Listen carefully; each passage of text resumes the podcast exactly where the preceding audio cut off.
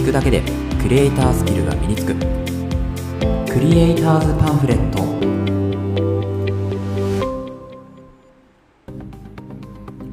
皆さんこんにちは。クリエイターズパンフレットのさくです。このラジオではクリエイターを目指すあなたを一歩前進させるコツや情報を毎日一つお届けするラジオとなっています。はい、えー、皆さんおはようございます。いかがお過ごしでしょうか？えーと、週末ですね、えー、まあ、今週も1週間お疲れ様でしたということで、まあ、今日もね、ラジオを撮っていこうかなというふうに思うんですけど、まあ、今日もですね、ちょっと引き続きお知らせになって本当に申し訳ないんですけど、あの、お知らせになります。はい。えー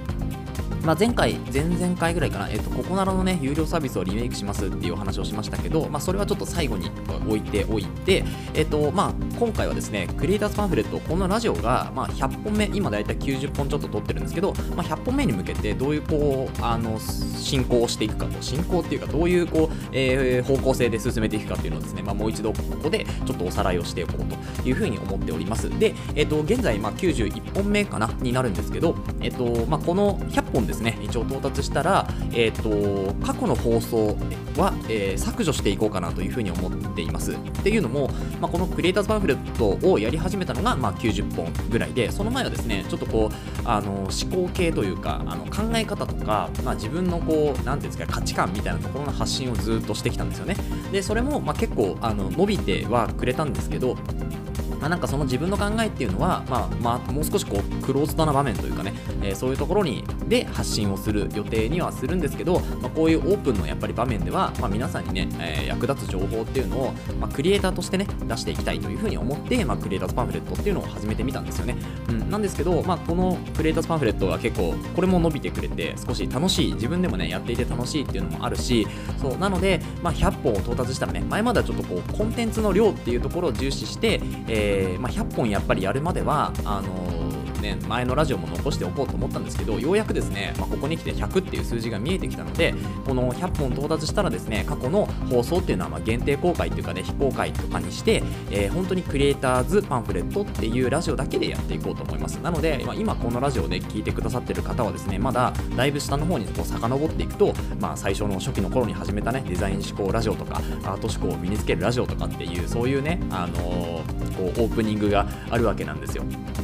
いやそれもこういうまあ語り口調でやってるわけなんですけど、まあ、自分のねこう本当にまあ独断と偏見の考えをただつらつら語っているだけの、まあ、そういうまあ哲学的なねちょっとこうニュアンスもあるとは思うんですけど、まあ、そういうところの需要っていうのは本当に何でしょうね、まあ、自分がこう、あのー、それこそ実績が出たりとか、えー、まあこう大きな影響力を持ったりとかしたらですね、まあ、もっともっと皆さんにねこう役立つ情報に変わっていくのかなと思うんですけど現状ねやっぱり実績があんまりないっていうところのまあそういうなんかこうど素人みたいな話をですねつらつら聞いてるのもまあ面白くないだろうというところでですね、えーとまあ、100本このねクリエイターのラジオが100本到達した時点で、えー、非公開にさせていただこうかなというお知らせになります。はい、で、えっ、ー、とまあ、このなんでしょうねデザイン思考ラジオとか、まあ、アート思考を身につけるラジオとか結構このなんでしょうアート思考に関しては結構新しいめなこう知識というか、まあ、前々から言われていますけど、まあ、ここ最近やっぱり盛り上がってくるあの考え方とか価値観なのかなというふうに思うんですよね。っていうのもまああの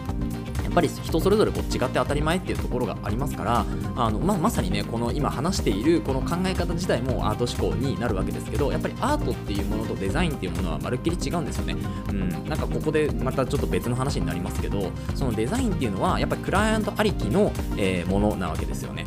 依頼者とか見てくれる人がいるから、えー、それに対しての、えー、作品を作るというところがまあデザインになるわけですけどアートっていうのも完全に自分主体主観みたいなところがあるわけですよね。だから全くこうあの似て非なるものっていうところがこのデザインとアートなんですよね。で最初デザイン思考ラジオっていうのをやっていてそのあのなんだ構図の自分の考え方の構図の作り方とかですねそのクライアントからの、えーまあ、申し出による、えー、例えば誰かから何かを言われたみたいなところに関してのじゃあどう対処するかっていうのがまあデザイン思考みたいなところになっていくわけですけどアート思考はですねもう全然違うんですよね。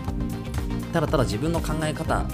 と、えー、価値観のようもう価値観を主にして生きるみたいなところがこうアート思考になるわけでで、まあ、最初デザイン思考であの相手に寄り添ったこう話をしていたんですけど後々自分の価値観とかをこう話すようになってきていやこれデザイン思考じゃなくてアート思考だよなっていうところを、まあ、自分で思ってですね、まあ、アート思考を身につけるラジオっていう風に変えてね、えー、やっていたわけなんですよね。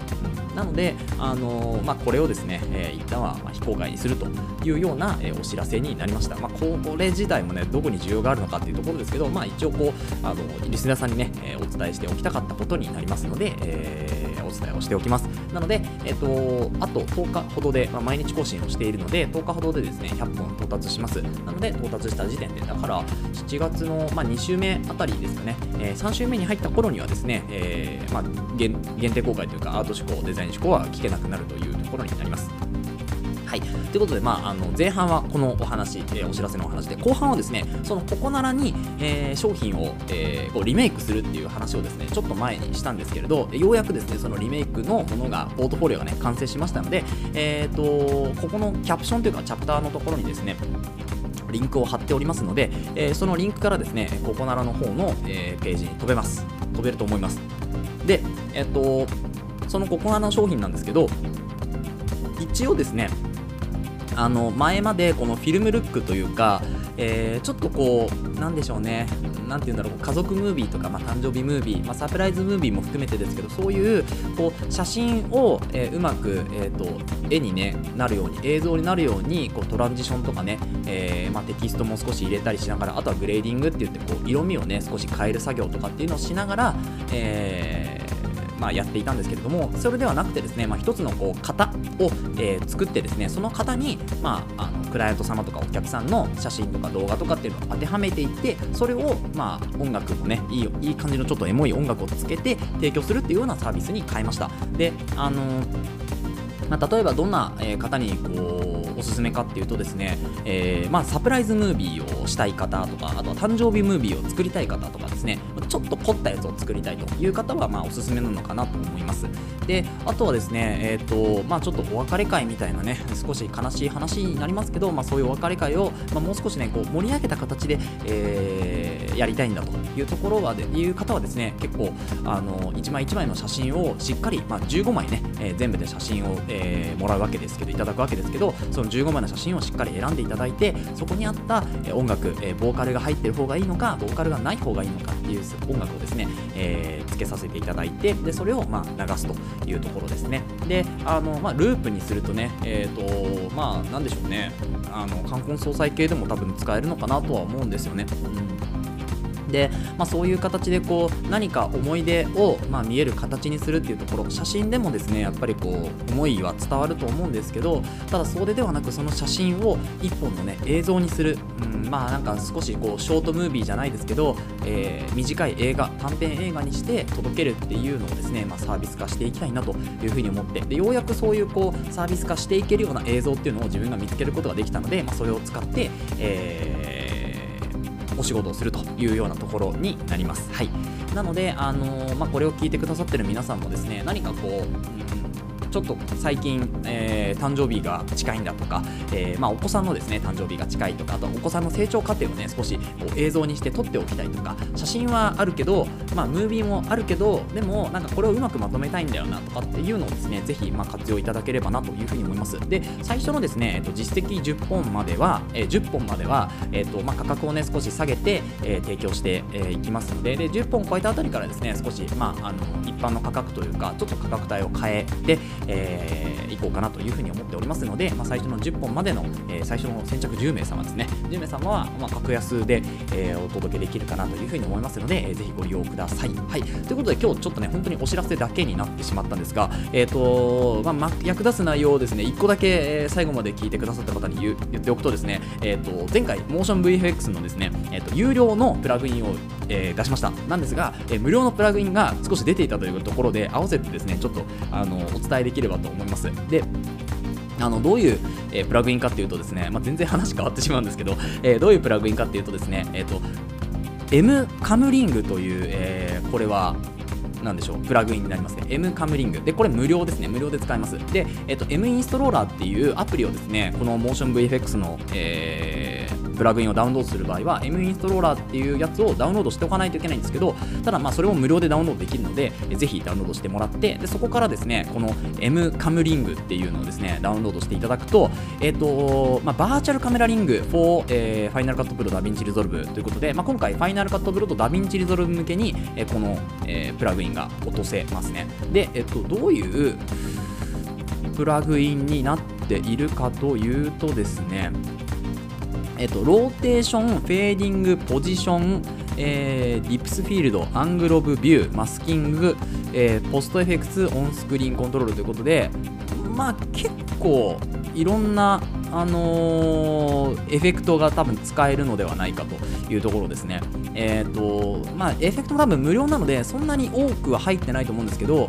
多分ですね、えっと、 animate pans だから、えっと、ちょっとこう、横にね、ずれたりするようなこうアニメーションだったら、あとはズームとかですね、あとは、えっと、